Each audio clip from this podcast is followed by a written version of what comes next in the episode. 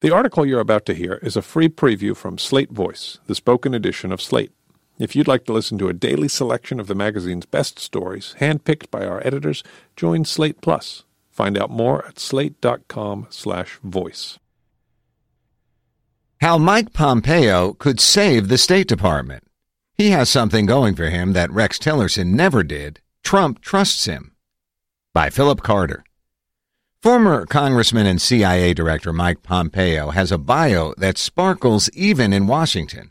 Top of his class at West Point, five years of Army service, Harvard Law, success in business, and now politics. In Donald Trump's Washington, Pompeo has added perhaps the most important laurel of all, trusted lieutenant to the president by providing the president regular desk side briefings, killer graphics, and alignment on policy, Pompeo has cultivated Trump as his patron, and now Trump has rewarded him with an appointment to serve as Secretary of State. However, Pompeo's ascension to state will test his abilities and strain his relationship with the president much more than his tenure at CIA did. To succeed at state, Pompeo must accomplish three tasks that will at times compete with each other. A successful Secretary of State needs to be perceived as part of the President's inner circle, so he's credibly seen as America's chief diplomat. Pompeo must also repair relationships with America's closest allies and alliances, who have largely watched the events of the past 15 months with horror. And to be effective, Pompeo must lead a State Department neglectfully managed by Rex Tillerson and denigrated by Trump. However, the first goal will often be in tension with the second and third. To succeed where Tillerson failed, Pompeo must be more than Trump's man at state and do more than simply echo his boss to the world. Before he was unceremoniously fired, Tillerson endured many slights and disagreements with Trump. The two never connected on any level. Personally, both came from very different tribes within the business community. Tillerson was a baron of the American establishment whose personal conservatism and austere management of the ExxonMobil empire stands in stark contrast to Trump's freewheeling real estate, casino, and reality TV pursuits. Politically, Tillerson came in with the establishment views one would expect of an American magnate. These establishment views clashed both with Trump's America First policies and baser instincts, too. In retrospect, it's surprising that Tillerson lasted as long as he did, following public ruptures with the president on North Korea, Afghanistan, Russia, and the Paris Climate Accord. Not to mention Tillerson reportedly calling the president a fucking moron after one particularly heated meeting at the Pentagon. Pompeo will start his new job with a much closer relationship with Trump than Tillerson had a year ago. In one telling anecdote, Pompeo smartly changed his daily routine so that he could personally brief the president most mornings.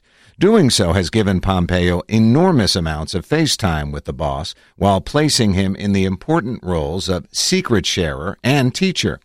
Pompeo's a smart guy, and no doubt he's been coached by the best intelligence professionals at his agency. He arguably has the closest relationship with the president of any cabinet member, if not yet the veneration the president reserves for Defense Secretary Jim Mattis. This will give him a seat at the table, or inclusion in the tweets, and give him credibility as America's chief diplomat that Tillerson never had.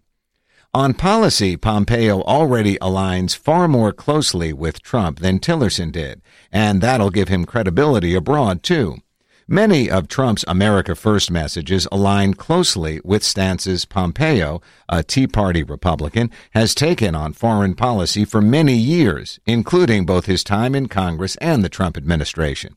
Since taking over the CIA, Pompeo has remained hawkish on Iran and Middle East policy, lining up with the president against more dovish leaders like Tillerson and Mattis, who wanted to give peace a chance.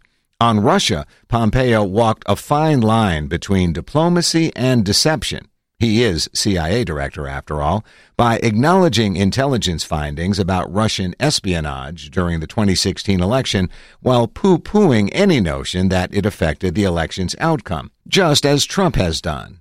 However, a successful Secretary of State cannot simply be the president's envoy. he or she must also develop relationships with foreign leaders and represent those countries' arguments back to the U.S. government. Here, it's clear that Pompeo has the necessary political skill, but this task will be made tougher by Pompeo's hardline policy stances, close alignment with the president, and brash personality. He must also confront the damage the administration has done over the past 15 months a strained relationship with NATO, muddled relations with Gulf allies, abandonment of trade in the Pacific, and more. Pompeo will inherit a global set of grievances, as well as distrust and dismay at the extent to which the U.S. has seemingly stepped back from its international leadership role. Pompeo cannot simply be Trump's man in foreign capitals. He must engage with foreign leaders and steer American foreign policy towards supporting our interests abroad, even when those interests diverge from Trump's.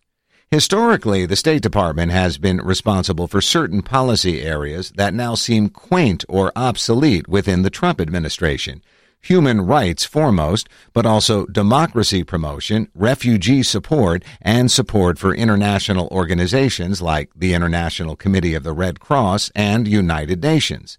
Ideals have long animated U.S. foreign policy alongside interests, but these ideals have withered under Trump. The State Department offices for many of these areas have been decapitated, defunded, or dismantled. These areas may not matter to Trump, but they do matter to America's allies. Pompeo could achieve a lot diplomatically by earnestly trying to promote American ideals in ways that help bring our allies closer. The third thing Pompeo must do is competently lead and manage the State Department, a vast bureaucratic archipelago that employs nearly 75,000 Americans and another 50,000 local staff spread across 276 diplomatic posts in 195 countries. Unclassified estimates suggest that state is approximately two to three times larger than the CIA, suggesting this will not be a huge leap for Pompeo. But that is where the similarities stop. The State Department culture is as strong, if quite different, than that of the CIA. Pompeo must earn the trust and loyalty of career diplomatic personnel who've been largely shunned by this administration and the president himself. Pompeo's style will need to change too. Diplomats largely operate in the open, making news as part of their jobs and engaging with the public at home and abroad. That's very different from the CIA's MO, and it will require a shift for Pompeo back to the more visible public life he led as a member of Congress. Fortunately for Pompeo, but unfortunately for the State Department, he comes in the wake of one of the worst secretaries of state in modern history. Tillerson's efforts to reorganize the department went nowhere, inflicting serious damage to morale and efficacy in the process. His strategy of leaving positions vacant until the reorganization undermined the department's effectiveness in responding to global crises and staking its ground in Washington policy debates, too. Tillerson resigned over an exodus of senior diplomats and a trough in applications from future diplomats, creating a gap in state's talent pipeline that will be felt for decades. If Pompeo simply does a modest job of leading and managing the agency, he'll look better than Tillerson. But he must do more to make state effective, beginning with filling all of the vacant positions for senior diplomats and political appointees. These vacancies have gone unfilled for far too long, and they will now handicap Pompeo as they hobbled Tillerson. The time has come to move past this administration's political tribalism and fill these roles with qualified public servants, even if those include never Trump Republicans or, gasp, Democrats. Pompeo has the political clout with Trump to make this happen, and he should use it because it'll help him and Trump's presidency in the long run. No shortage of foreign policy challenges awaits Pompeo as Secretary of State if he's confirmed by the Senate. A summit with North Korean leader Kim Jong un looms in the next two months. Tensions with Iran and Russia remain high on a number of fronts. Competition with China continues. A summer NATO summit awaits. The wars in Afghanistan, Iraq, and Syria grind on. Pompeo has the right stuff to be a good Secretary of State and to make the Trump administration better too, but he must choose to be more than merely Trump's man at state.